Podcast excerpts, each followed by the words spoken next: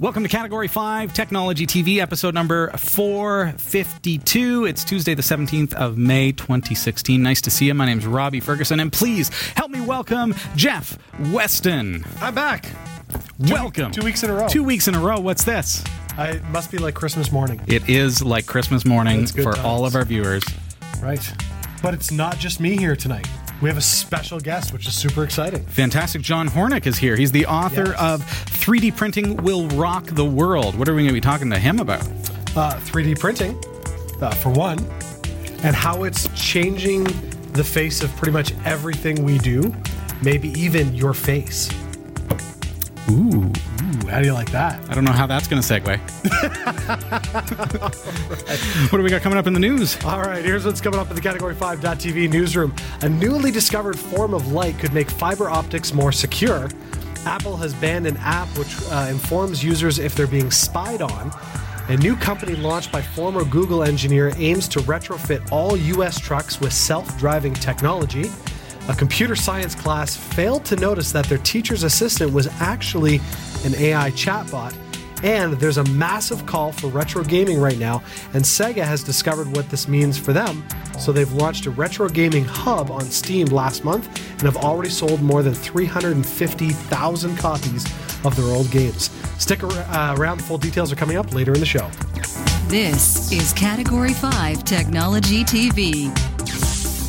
His book calls 3D printing a disruptive technology, and he believes 3D printers are going to change the world.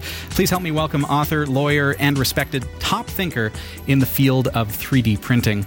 Here's John Hornick. John, nice to see you. Well, thanks for having me. It's my pleasure to be here. John, first of all, I'd like to ask you about uh, a little bit about what you do and how you've come to become somebody so well respected in the field of 3D printing. Well, I'm an intellectual property attorney. That's patents, trademarks, copyrights, and trade secrets. And I'm in a big firm called Finnegan. We're one of the largest IP firms in the world. We have about 350 attorneys. And um, several years ago, someone sent me a video of a machine printing out a wrench. And at first, I thought it was a joke. But I thought, well, you know, if this is real, this is important. Sent it on to some friends. One of the guys I sent it to was the chief architect at Johns Hopkins Hospital. And he wrote back and he said, This isn't a joke. We have doctors here who are trying to do this with human organs. And it's going to take a, a while, but you know, eventually it'll happen. So this is real. So I, I thought, well, this this really is important. And I started looking into whether my firm had done any work in this area. It turned out we had, and it was it was called uh, rapid prototyping up until fairly recently. So we'd done a lot of work in that area. I decided to formalize our practice, and and I started looking into this, and I I read all these articles that said that 3D printing creates a lot of um, IP issues, intellectual property issues, but it never said what they were. So I thought, well, I'm going to figure out what they are, and I started digging into it deeply, and the more I got into it, the more interested I was, and um, I um, uh, my uh, my interest went way beyond the law, and I eventually realized that I had enough material for a book, so I wrote this book, 3D Printing Will Rock the World, which is partly about the law. One chapter is, but the other nine chapters are all about the technology and how it might affect jobs and kids learning the technology and that sort of thing. Very cool. So it started with a video being shared with Yes. John Hornick. Uh, and that makes me think, John, about uh, how that particular in- industry, on demand video, has revolutionized the way that we watch television, the way that we sit down uh, for our entertainment. And, and when, that was, when that transition was happening, so thinking about you know the YouTubes and uh, the defunct Blip.tv and several other uh, companies, Vimeo is another one that comes to mind uh, how those kinds of technologies uh, and really even stepping into things like Netflix, uh, how those have disrupted um, the the terrestrial, the traditional style television broadcasters, and they kind of saw it as a fad when it first started happening.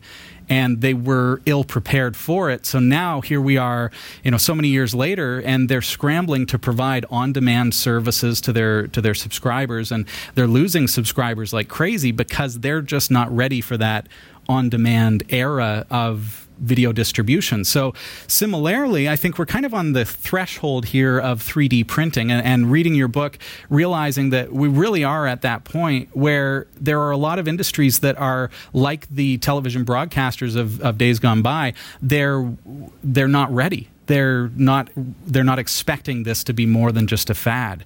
Are there particular industries that you can think of, John, that uh, that are really uh, going to be caught by surprise and and have to catch up? Well, IBM did a study in 2013, and they studied all kinds of industries, and, and I talk about this in my book.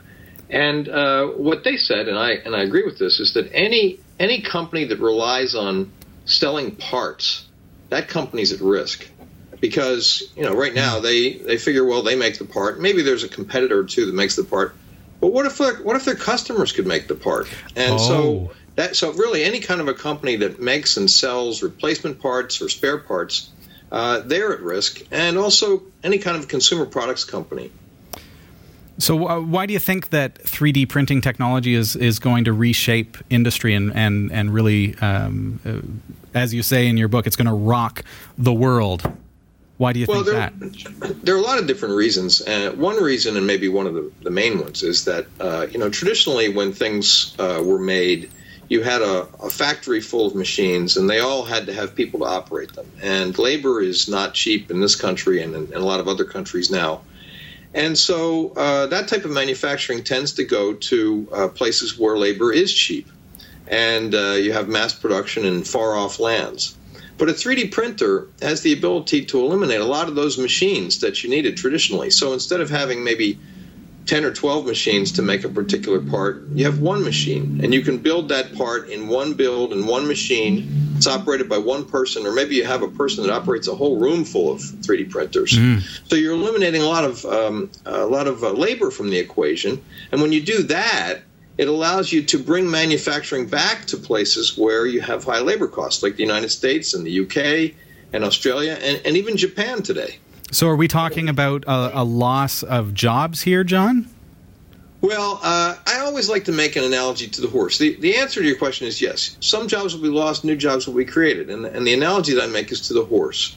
When the horse was the main form of transportation in the world, there were all kinds of horse related jobs. People who took care of the horses and fed them and, and, and who put shoes on them and who made saddles and wagons and wagon wheels and and when when the um, when the automobile came along, all of those jobs were lost. Hmm. Uh, but think of all the jobs and businesses and types of business models that were created by the automobile that no one could have even conceived of when we we're riding around on horses. Well, the same thing's going to happen with 3D printing. It will shake up some businesses. It might destroy some businesses. It might destroy some existing business models. Some people might lose their jobs, but it will create all kinds of new jobs and new businesses. Okay, that's so. Where are we going to see the first real shift? Like, which field is going to get hit first in this 3D printing era?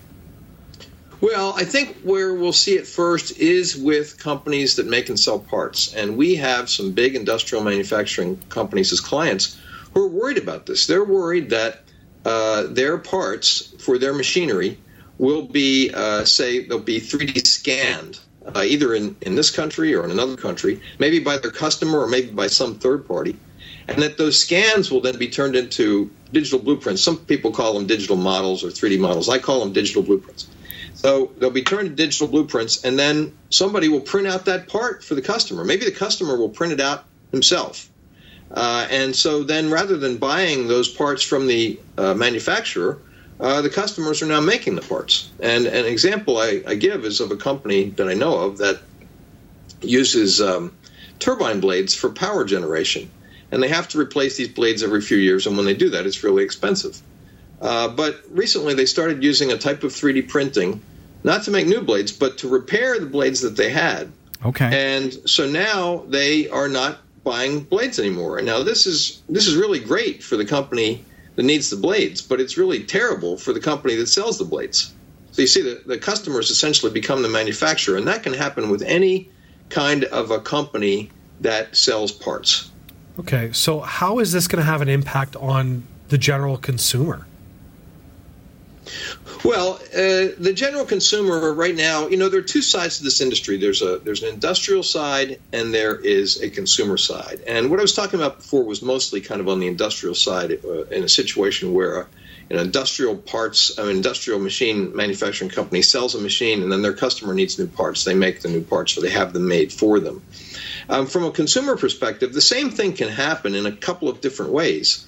One way is that uh, there will be companies that will uh, be able to make parts for you. Maybe that company is down the block from you, or maybe it's on the internet.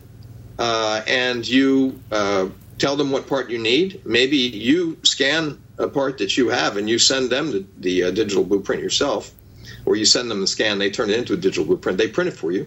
Or the other way it can happen is you may, may eventually have a 3D printer in your own home, or you may have one in what I call a friends network. One of your friends might have one that can do what you need it to do. And uh, you have that part printed out in your own home or in your friend's home. Uh, and um, uh, so those are the two basic ways that it can affect consumers. Now, in, in the, it's not really happening too much on the consumer side right now. It's starting to, but uh, it's just a matter of time. So th- that kind of opens up a whole new industry of companies that can uh, that can manufacture these parts on behalf of the consumer. To me, 3D printing still seems really like an expensive process. Is there what's the driving factor? What is it that's that's really the benefit that's going to push uh, 3D printing itself as a process to to change the world, as you say?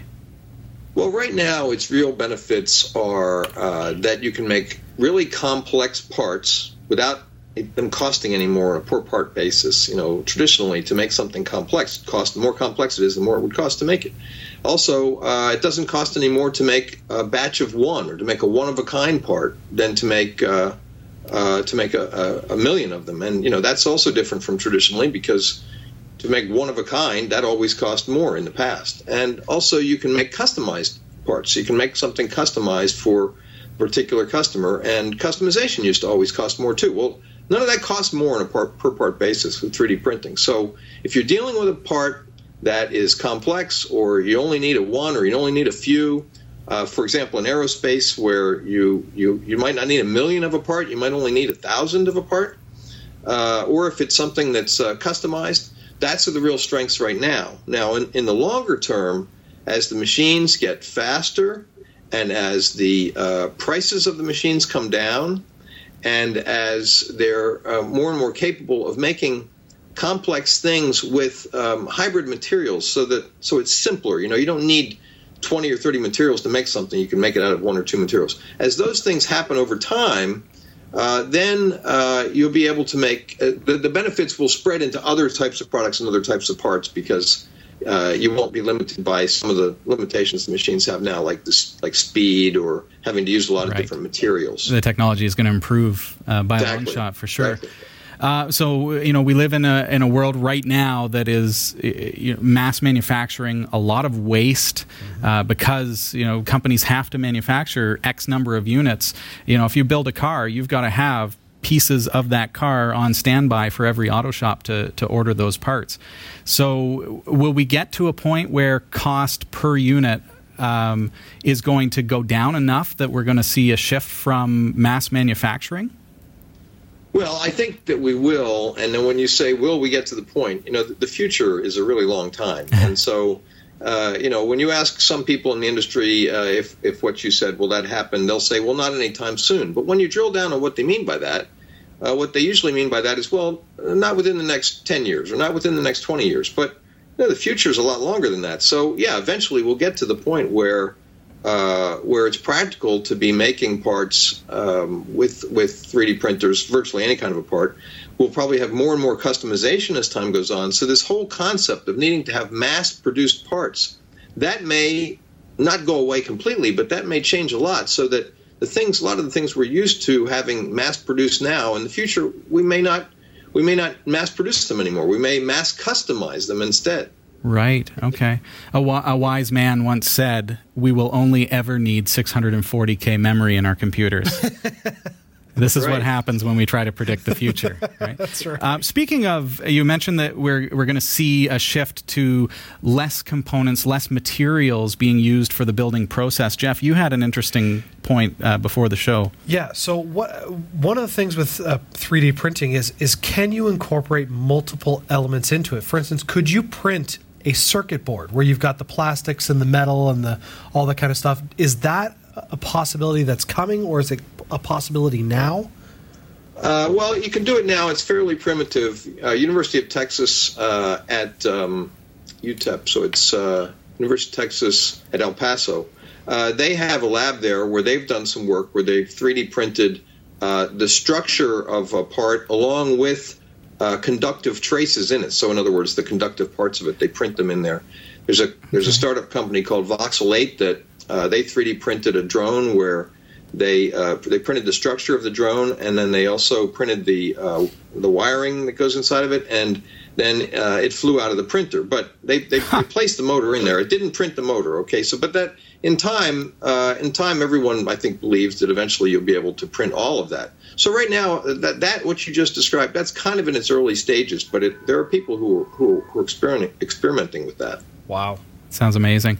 Uh, John, as an IP lawyer, uh, I, I, understand that there are many patents uh, surrounding 3D printing technology, and, and that's even been a hindrance um, to some degree to manufacturers trying to push the technology. They can't release things that they've been developing if they have patents that are surrounding them.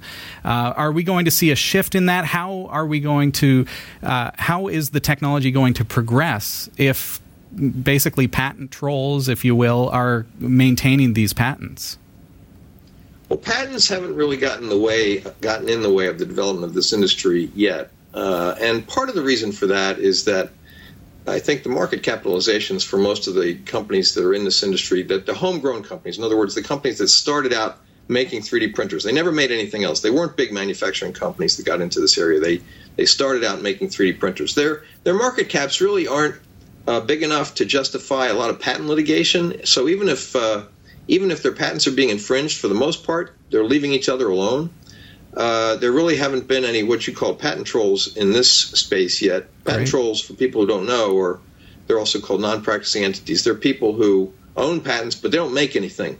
They just own the patents and then they enforce them against uh, people who are making things. And um, you know, uh, one man's patent troll is another man's entrepreneur, so you can't necessarily uh, judge them in one way or the other.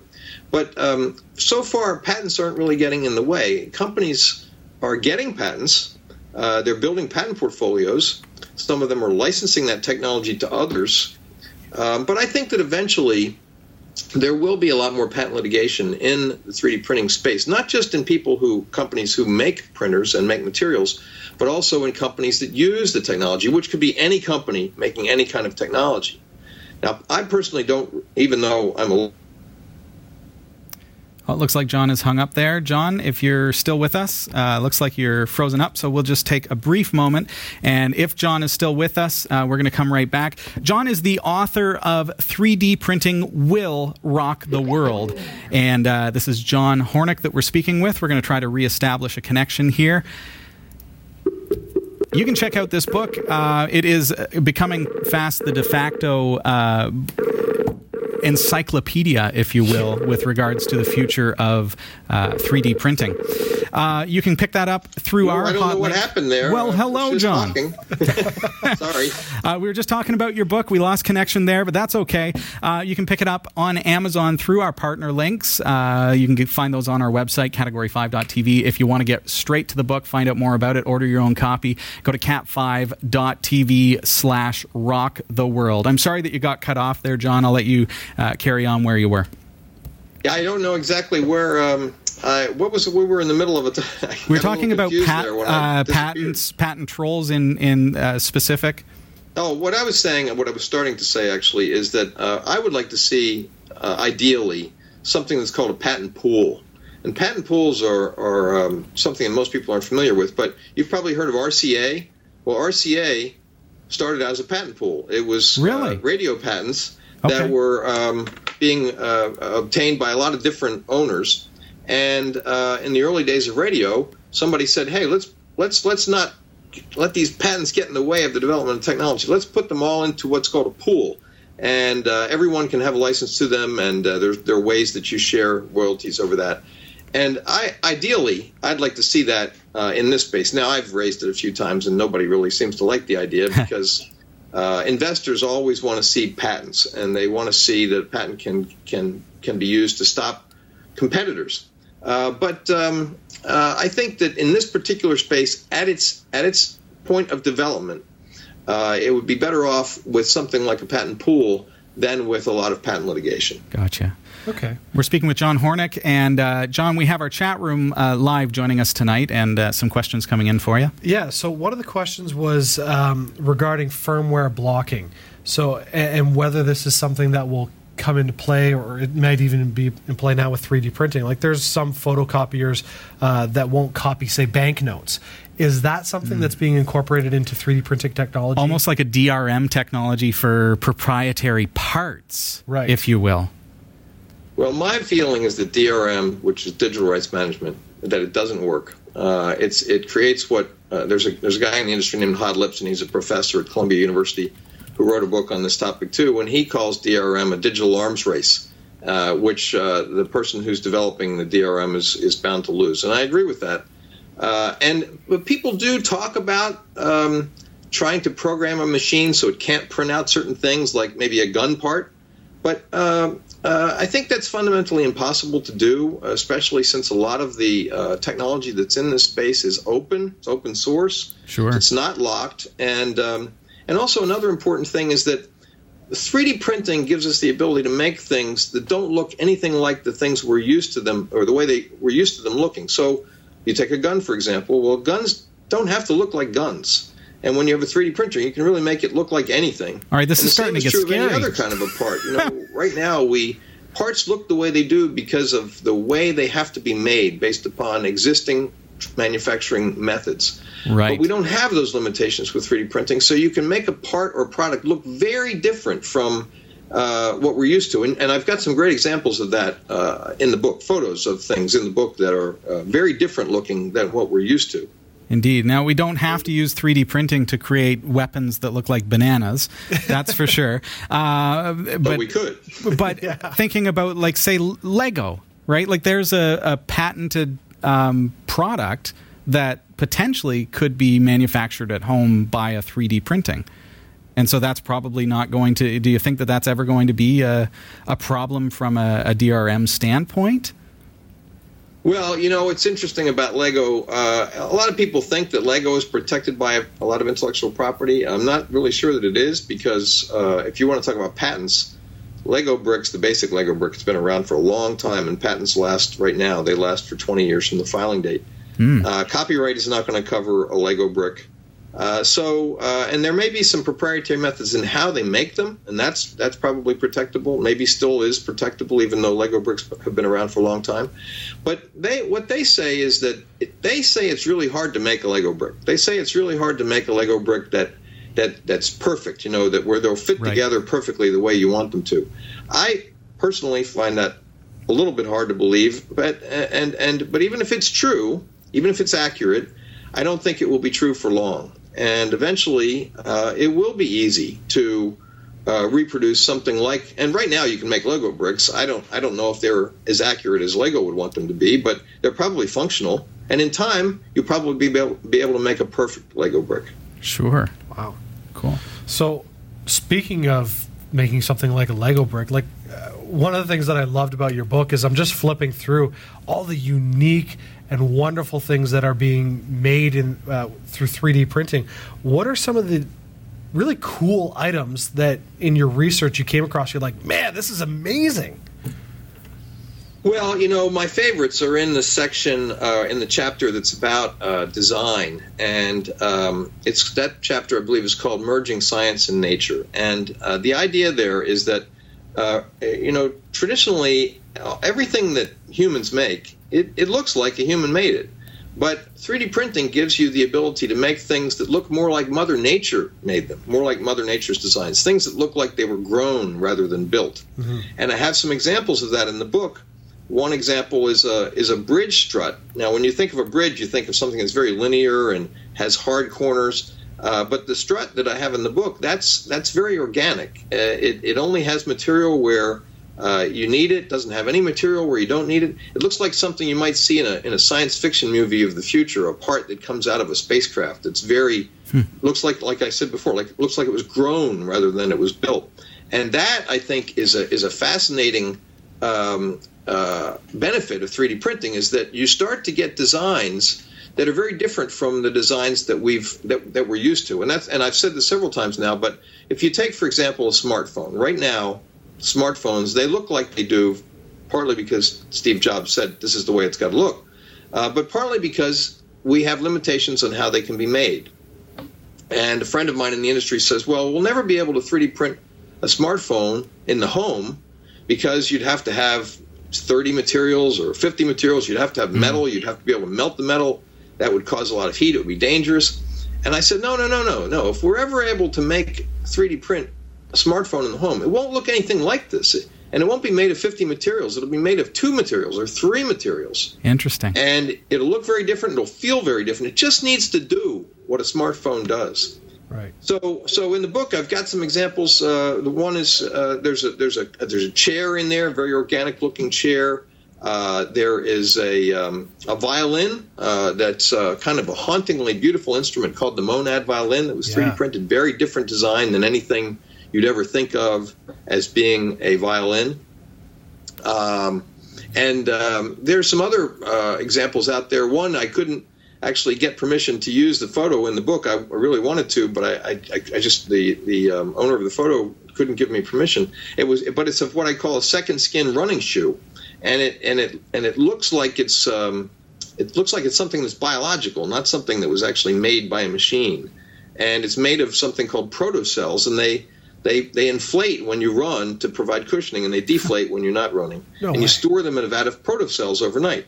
So so if you so so the types of things we'll be able to make 3D print or that was bioprinted, they will be very different, and and um, and so we'll see very different designs. So we're talking about not just a shift in the manufacturing process, but also the paradigm of the product itself. Exactly. And when we talk about um, organics, so we're talking about basing 3D printed technology on technology that has been created by mankind. Well, what about organic limbs and you know uh, being able to replace organic body parts? How far off are we from that? Well, there's a there's there's 3D printing and then there's bioprinting, and bioprinting is also a type of 3D print. Looks like we may have lost John again. It's okay. We're going to have him back in just a moment's time. We know that's the case. Uh, th- we are speaking with John Hornick. He's the author of 3D Printing Will Rock the World. As I think about the progression of technology, and here we are, you know, companies invested in billions of dollars worth of satellites, and here we've got uh, a computer connected over a cell phone network to bring in a communication uh, from an author down in the United States, and here we are in Canada. So the technology has progressed in that way as well. Uh, we're going to reestablish that connection in just a moment's time. This is Category 5 Technology TV, and you'll find our website at www.category5.tv. Hello. Sorry, I don't know what happened there again. uh, you know what? We're gonna. It's uh, it's Skype. We can we can always just uh, we can say it was uh, Microsoft. Microsoft did it. Uh, sorry, we were just starting Okay. to we All were right, just starting to good. talk about organic um, limbs and, and things like that. So if you could share with that about that. Sure. Well, uh, what I was getting at is there's a, a kind of a, a side or a branch to 3D printing called bioprinting, and there are researchers, universities, and companies out there that are trying to uh, bioprint human organs. Now, right now, they're you know it's it's uh, they're getting started. They they're, they're making human tissue, for example, that can be used for drug testing or cosmetics testing. Uh, but the goals are to make uh, what I call the big five: the the liver, the kidney, the heart, the eye, uh, and um, what did I leave out? Liver, the kidney, the heart, the eye. Well, anyway, I'm leaving something out. But um, but, the goal is to be able to print those all eventually, and um, and I think eventually they will. But I was at a conference not too long ago where uh, a uh, uh, a guy from a guy named Gabor Forgacs, who was with the company, founder of a company called Organovo, was saying that by the time that we can 3D print something like a human heart, we may not want to make a human heart. In other words, you know, the human heart isn't perfect for people who are living as long as we are now. Uh, so maybe by the time we can make a human heart, maybe we can improve it. Maybe so. Maybe what we'll wind up with, and this wasn't my idea. This was his idea. maybe what we'll wind up with is a heart that's a combination of biological and mechanical. And so then, if you carry that idea a little farther, you don't necessarily have to limit it to things you're making for the human body. You could have all kinds of products that are partly mechanical and partly biological. Now, this is a this is a ways down the road, but I don't think it's that far down the road. It's maybe 20 to 30 years down the road. You think it's that close, eh? Well, I know that the uh, university, uh, a guy named Stuart Williams, he's a doctor at the University of Louisville. He plans to 3D print a human heart by the year 2023. I believe he'll do it. Unreal. Now, so, but what if he's off by 10 years? That's still not very far off. It's still an achievement, but dude, you said it would take X number of years. Yeah. Exactly. Speaking of the timeline, uh, uh, you mentioned at, at the end of your book, chapter 10, that the kids are who are going to really drive this technology. How do the kids play into this and, and the whole shift toward 3D printing? And what kind of timeline are we going to see? Like with our kids growing up, are our kids going to be the ones that, that help shape this technology? Well, you know, some people say that we will never have 3D printers in every home. I have a lot of reasons for thinking that we will, and one of the reasons that I I, I have for believing that there will be a 3D printer in every home is kids. Kids are going to demand them. Uh, right now, we're starting to see more and more uh, 3D printers in the classroom. So Mm, uh, the kids will say, "Well, I need one of those," or or maybe soon they'll have homework that uses a 3D printer uh, and and and they're being used not just to teach how to use 3D printers. They're being teach. They're being used to teach STEAM, you know, uh, science, technology, engineering, uh, art, and math education, STEAM education. So you can you can use a 3D printer, for example, to print out um, a gear and and and and show how gears work together. You can use a 3D printer to print out a, a battlefield if you're teaching history. You can use one to print out a, an ancient building, uh, a pyramid, or, a, an ancient Roman building. You can, and there's a professor uh, whose name escapes me at the moment, but who's using 3D printing to uh, teach math. And so there's a type of uh, uh, math theory called knot theory, where you know you're talking about knots that would be tw- tied with rope, but these are knots that are end that have no ends to the rope, and it's a, there's a mathematical concepts involved in this, and and she's printing out these knots so that the students can study them. Uh, there's a, uh teacher in California I know of who who's teaching a, a, a science class about insects to kids, uh, and he has them design their own insect uh, and come up with the way that it lives, and then print it out. And then they do stop action videos of them, and they, Wow. they post those on YouTube. Astonishing. And, uh, So so, so kids are learning the technology now, not just learning how to use the technology itself, but learning other types of uh, learning all types of to, uh, uh, um, topics like science and math. They're learning with the machines. So what's going to happen is the kids are going to grow up with the technology, and the technology is going to grow up with the kids. They're going to improve the technology as it goes along, and, and it's going to teach them as it goes along. So it's going to be like an iterative process. I've got to apply um, the whole idea of my kids to, you know, it's like when I was your age, and I'm at that point now, John. Uh, when I was a kid, video cameras were astonishingly expensive. So, what? How did it start for me? Uh, it started with the school. The school had video cameras. Yep. So I couldn't have one at home. It was way too expensive for, for a consumer to have one at home. And the technology was really very basic back then. And now here you are with a tech show. And now I'm I'm surrounded by cameras in a television studio. Uh, so you know, my kids could potentially be learning. You know, if if we can start to see these 3D printers really establishing themselves in the education system, then I can understand uh, your ch- chapter 10 points where you know the kids are really you know they're going to grow up with this technology and it becomes part of their life. And that's, That's going to really that's going to push and revolutionize. You can get 3D printing will rock the world on Amazon. Please do use our affiliate links. You can find those on our website category5.tv and you just follow the partner links. Uh, or if you want to go straight to it, go to cat5.tv slash rock the world. Tonight we've been speaking with the author of the book. Uh, we're speaking with John Hornick. John, it is uh, it was such a pleasure speaking with you. Thank you for sharing your knowledge and uh, we're looking forward to things to come. Well, it was my pleasure too, and thanks for having me. Thanks, thanks very much. A pleasure. Take care. Thanks. You too. Take care. Bye bye. This is Category 5 Technology TV. Welcome to the show. Now, I've got one of these to give away. So, all you got to do is email me contest at category5.tv. When you email me, make sure you include your registered username at www.category5.tv. We're going to send that to you if you win. The draw will be held next Tuesday night, so you've got a chance to win, uh, even if you're watching this on demand. That's called 3D Printing Will Rock the World by John Hornick. That book rocked my world. I kept looking I'm like, this is so neat. It's really interesting, and it, it's almost, I, I dare say, prophetic. Because it Yeah. feels like you're reading a book where, you know, this guy obviously knows what he's talking about, John Hornick, and uh, has done all the research and knows a lot of people in the field uh, and is able to make predictions that are very, very likely to come true. And what I love is that, like, we, we just had this great interview with him. He's a lawyer.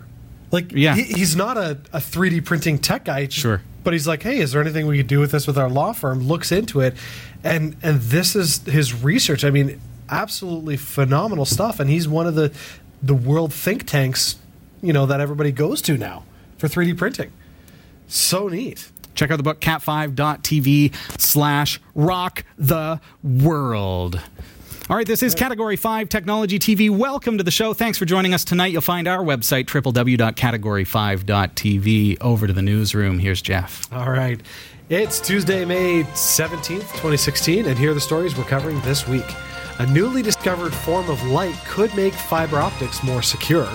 Apple has banned an app which informed users if they were being spied on. A new company launched by uh, a former Google engineer aims to retrofit all U.S. trucks with self driving technology. A computer science class failed to notice that their teacher's assistant was actually an AI chatbot, and Sega launched its retro gaming hub on Steam last month and has already sold more than 350,000 copies of their old games. These stories are coming right up. Don't go anywhere.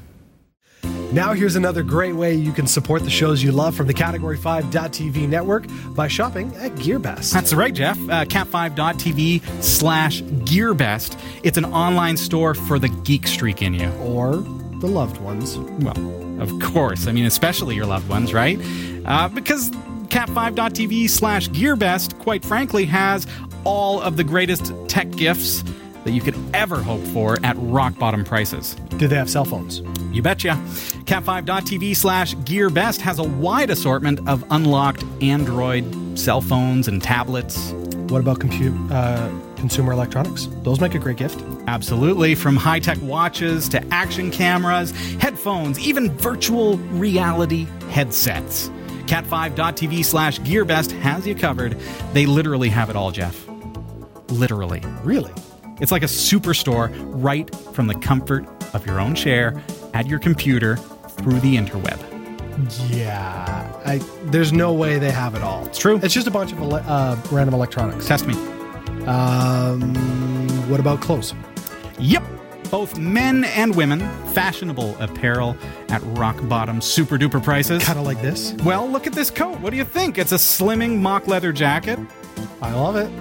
It's available for less than $30 plus free shipping at cat5.tv slash gearbest. All right. You kind of got me there. Wow. Any other questions for me, Jeff? Uh, now that the winter has passed, flying season. Do they have any good deals on, say, drone copters? Oh my goodness! Well, check this out. Dude, they have everything. Check out over 500 various drones. And not only that, they're available marked down by about 30 to up to 63% off the regular price. Love it. What's the website again? Well, you're going to find GearBest on our partners pages for any of your favorite Category 5 TV shows like New Every Day, Category 5 Technology TV, The Pixel Shadow. Uh, but of course, if you want to shop absolutely right now and you want to go straight to the site, all you have to do is visit cat5.tv slash GearBest. See, that's easy. cat5.tv slash gearbest. That's right. Happy shopping. I'm Jeff Weston, and here are the top stories from the Category 5.tv newsroom. When light hits your eyeball, this is going to get technical, the spinning photons actually twist in it infinitesimally. The force of the spin, known as angular momentum, has always been thought to be a direct multiple of a quantum physics number called Planck's constant. However, scientists from Trinity College Dublin discovered a form of light with an angular momentum that's exactly half that amount. Though that may not sound like a big deal, John Donegan uh, said the discovery could really impact the study of light waves in areas such as secure optical communications. The team devised an experiment to effectively reduce the number of dimensions that the light operates in. First, They pass the light through a crystal, turning the beam into a hollow cylinder with a screw like structure. Then they built a device that measures angular momentum when the light passes through the crystal and also when it bypasses it. In the latter case, the spin was an exact multiple of Planck's constant, as expected, but when it passed through the crystal, the angular momentum shifted by one half. The result isn't completely unexpected, uh, as scientists have long theorized uh, that fractional angular momentum in photons is possible in certain in- instances. However, this is the first time experiments have proved the results, much like scientists have recently proved the theoretical gravitational waves are a real thing. Practically, engineers can exploit the finding to create faster and more secure forms of data transmission. More importantly, the discovery represents a true breakthrough in quantum mechanics if it stands up. Lead researcher Paul Eastham says, What I think is so exciting about this result is that even this fundamental property of light that physicists have always thought was fixed can be changed. Hmm. I feel like I'm on an episode of Big Bang Theory right now. I, I wonder, does it then have more to do with the wavelength than the actual speed? Possibly. I think of speed of internet and speed of communication as being the speed of light in fiber optics instance. So cutting Right. that in half would be a detriment to the speed. But what they're talking about sounds like more of a like the spectrum of the light or the the variation Right. of the light. that I mean, the way I understand it in my feeble mind is that it, when putting it through the crystal, it creates different speeds. So I'm wondering if there's a way to speed it up, or if by switching it by one half, there's less light friction. Like I, Maybe I like no the, clue. Maybe the warble of the light, because that's the technical thing, allows little bits of data to.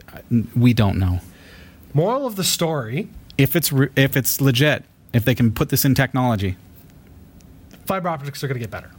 Better, more secure, That's right. which we like. Can we 3D print light? We can 3D print the stuff to to generate light. Uh, good times. Good I- times. I, still don't understand half of what I just read. Oh dear. Oh, okay. Chat room, your theories. Post your comments below with your theories as to what the heck Jeff is talking about, That's right. and I'll pass it along. Okay. Apple has removed an app from its store that informs users if a third party was spying on communications or had access to your data on your iPhone.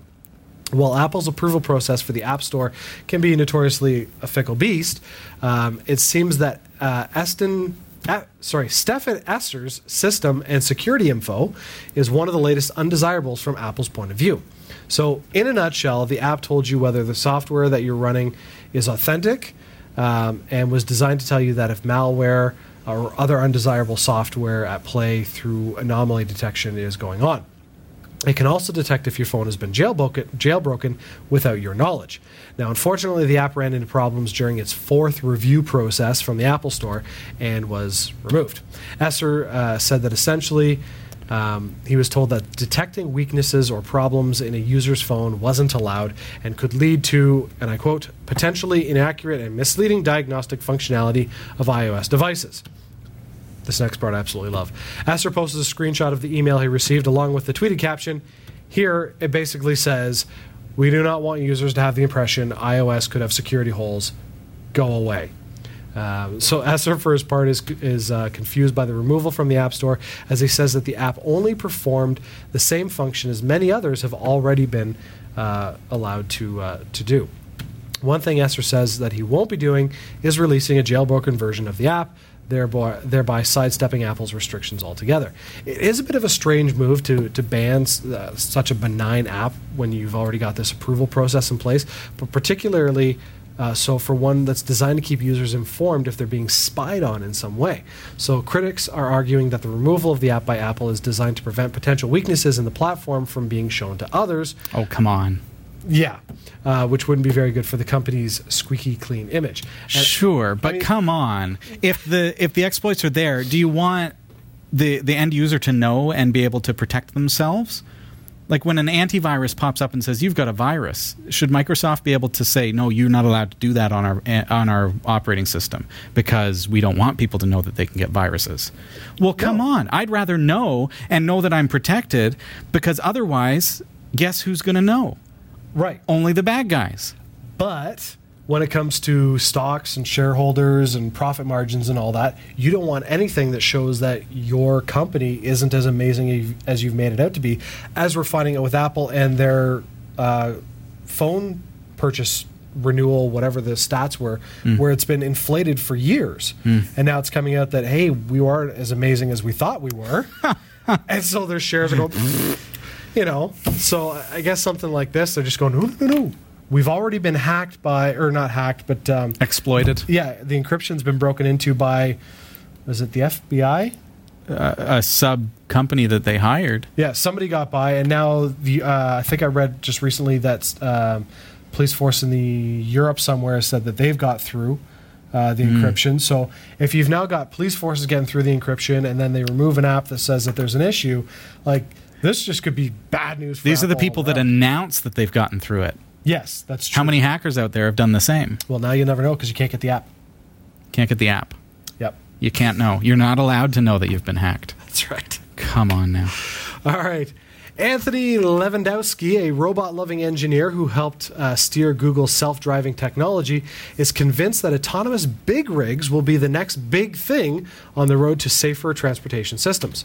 Lewandowski left Google earlier this year to pursue his vision at Otto, which is a San Francisco startup that he co founded with two other former Google, Google employees, Lior Ron and Don Burnett, and another robotics expert, Claire Delaney.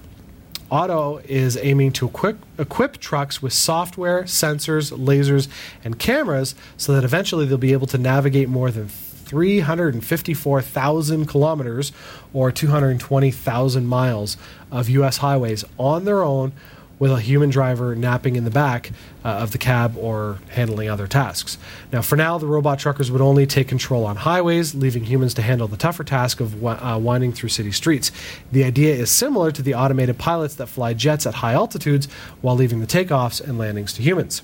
Google's self driving cars have logged about 2.6 million kilometers, or 1.6 million miles, in autonomous mode without being involved in any accident that results in death or major injury.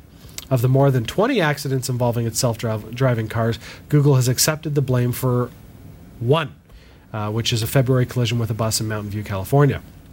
Otto has already assembled a crew of about 40 employees experienced in self driving cars to transplant the technology to trucks. With former employees from Google, Apple, Tesla Motors, uh, Otto is um, boasting that its team is made up of some of the sharpest minds in self driving technology. Lewandowski insists that self driving trucks aren't as scary as they might sound. Robot truckers are less likely to speed or continue to drive in unsafe conditions uh, like a human and would never get tired.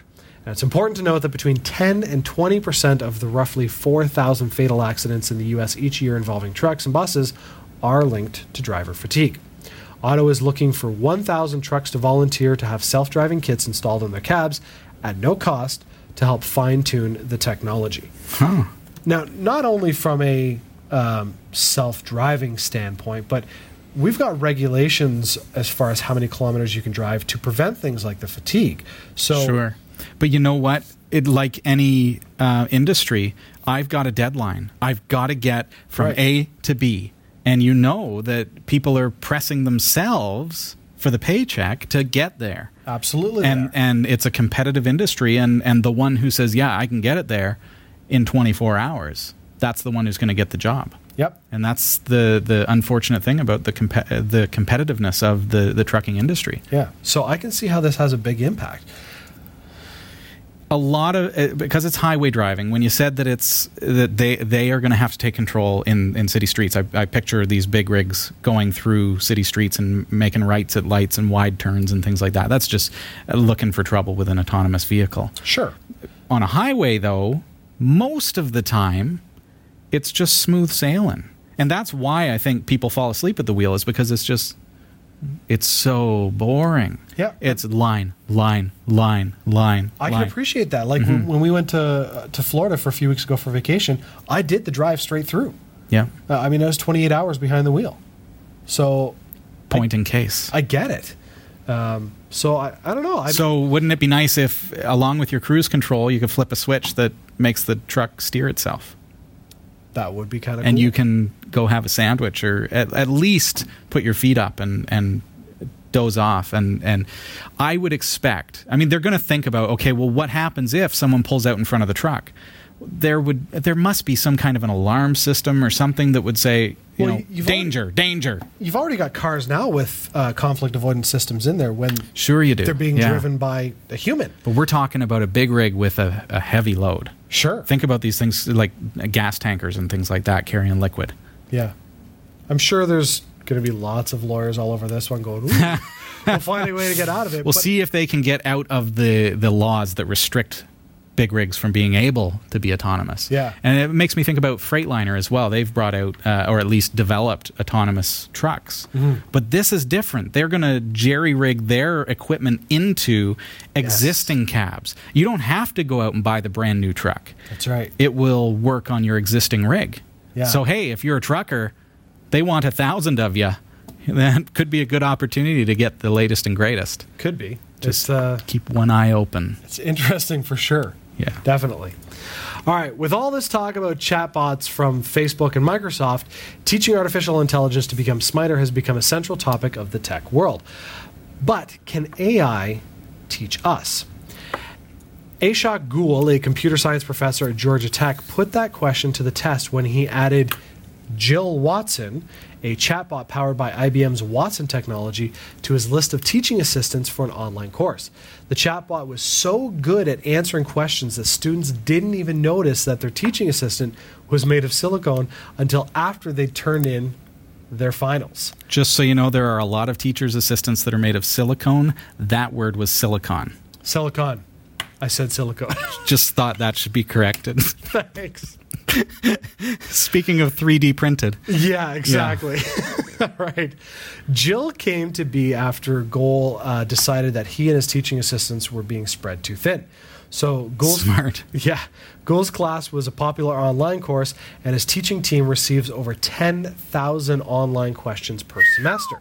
That's a lot of questions. a lot of redundancy, I would think, in those questions. Absolutely, which is where Jill came into play. So Jill was trained by reading questions and answers from previous semesters and was set to only respond to new ones if it was 97% confident of its answer or higher. Now, more difficult questions were reserved for the human teaching assistants, and some students did become suspicious. Still, the experiment proved successful. One student, and this is great, even planned on nominating Jill as an outstanding teaching assistant for the school's teacher survey. Wow. Goel plans on bringing the chatbot to more schools and classes, and while he didn't see Jill completely reta- replacing professors and assistants, he thinks giving more students the opportunity for one on one interactions, even if it is with AI, will help keep them engaged in their coursework. Interesting. Mm-hmm. This That's another cool. great example of how uh, autonomous technology, or AI in this case, could be used to offset the workload of real people. Absolutely. so that you can focus on uh, like a good example is like i code and i write code all the time that's my job full time mm-hmm. i'm a, a developer and when the phone rings and it's a question about renewing a, an antivirus license or something it's not that i mind doing that it's that it takes me away from something that's really a- a skill and that is difficult to get back into now that i've been interrupted Right. so if if those interruptions can be lessened by AI and those frequently asked questions that it's confident it can answer, then that's a great use of the technology. Sure, absolutely. And one of the things that I like about it is that it it was designed to answer the questions that had previously been answered. So if you're FAQ. fielding 10,000 questions, yeah, exactly. It's a live FAQ, uh, which is great. It saves productivity time to an exponential degree. I mean, if, if I had to answer 10,000 emails in a semester, Sure. I wrote a program that uh, is on our company website, and when somebody calls, because we get so many calls of people, and, and again, we don't mind answering the questions, but saying, How do I set up email on my iPhone? I mm-hmm. got a new Android device. How do I set up email on that? So what we did is we created a system that they punch in their email address, they ty- they put in what type of system they have, be it a, a new Samsung phone or whatever, and it generates a step by step list of here's how to do it. Mm-hmm. So it's using a, a little bit of simple, simplistic AI Right. to answer questions that we frequently have to answer. And again, we don't mind doing that, but it just automates the process to Right. so that we're not taken away from what we should be doing by something that we've already answered a hundred times before. yes. It, absolutely makes sense to me. That's cool. I like it. All right. For all you gaming buffs, Sega has sold over 350,000 classic titles since launching its Mega Drive and Genesis Hub on Steam on April 28th, uh, which is what the company announced on Tuesday. The hubs let Sega fans revisit emulated versions of the company's retro hits in a virtual 90s themed games room and also allows for the creation of ROM hacks for Genesis and Mega Drive titles. In the 20 ba- days that it's been active, Steam users have purchased over 350,000 classic titles worldwide, while hundreds of custom ROMs have already been uploaded by the community. Sega Europe's director of digital distribution, James Shaw, says 350,000 sales is a phenomenal achievement for content which is over 20 years old. It shows that there's still a huge following out there for the Mega Drive and Genesis, reinvigorated by the fantastic community of modders out there uploading big content. Love this. The retro gaming's like We're into it. Absolutely. We did an episode about this not long ago, but what I love is that there is the capability of playing those retro games without necessarily needing the console, and I can absolutely, expose yeah. my kids to it. Mm-hmm. So, totally awesome. I love it. And the uh, gameplay, you know, is great. It is. Mega Drive is uh, is synonymous, I believe, with uh, Genesis. So in the United States and Canada, it was called Genesis. Yeah. Overseas, it was called Mega Drive. So when you hear those two, um, that's that's I believe I believe the difference. That's my Uh, yeah, I simplistic think understanding. You're right. But the games are synonymous. Yeah. So So, but still, that's very cool. Sonic the Hedgehog, Sonic and Tails, so cool. All right, big Street thanks. Fighter. Ooh, Street oh. Fighter. Oh, Yes, that was a good one. that was a good one. Big thanks this week to our community of viewers for submitting stories to us. If you found a news story that you'd like to send, email it to newsroom at category5.tv. For all your tech news with a slight Linux bias, visit the category5.tv newsroom at newsroom.category5.tv. For the category5.tv newsroom, I'm Jeff Weston. Thanks, Jeff. This is Category 5 Technology TV. Welcome to the show. Visit our website, www.category5.tv. Jeff, we've got to take a real quick break. Indeed. We will be right back. Jeff Weston, Yaman. you're building a brand new, beautiful website, What? aren't you? No. Am I? Oh, you're a terrible actor. What? This is where acting comes into play. Oh, I didn't know we were acting. You're supposed to act. Okay, fair enough. All right. Yeah, I'm building a really cool website. Are you building a really cool website? You need hosting. One of the things about a hosting account is you don't want to have limitations put on your website. It's true. How much hard drive space do you have? How many email accounts? How many domains can point to it? Well, we've got an amazing deal for you. For a very limited time, cat5.tv slash dreamhost. For just $5 and a bit of change per month, you are going to get unlimited website hosting, unlimited email accounts on that hosting uh, service. You are also going to receive a free domain name. Ooh. So your own .com Nice. to put that amazing website that you've been working on It's on true. there. If you run, if you want to build a WordPress site, fine, sign up cat5.tv slash dreamhost. Just don't put Panama Papers on it. Just don't do it. But hey, uh, it's a great deal, folks. Best deal you're going to find. Five dollars and change per month. Go to cat5.tv slash dreamhost. This is Category 5 Technology TV. Welcome to the show and thanks for joining us. Jeff, the uh, Minetest Pixel Shadow Extreme PvP Survival Server launched this past weekend. Which I'm super stoked about. Oh my goodness, check out minetest.tv. It's a voxel based game, kind of like Minecraft, uh, but it's absolutely free. Uh, Category 5 TV Network uh, hosts a bunch of servers. Right now, we have a creative server for those, you know, the kids that just want to be able to build and build and build. There are no bad guys, there's no way to die. It's just fun.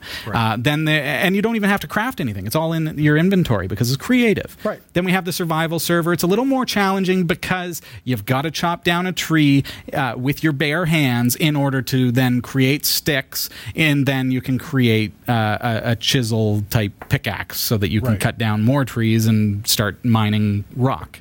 right? you can't do rock with your hands. So survival adds a whole new element. Well, extreme PvP, person versus person survival, is our third server, which means you get into the game. There are monsters that want you out of the game. Indeed. Do not go out at night, folks.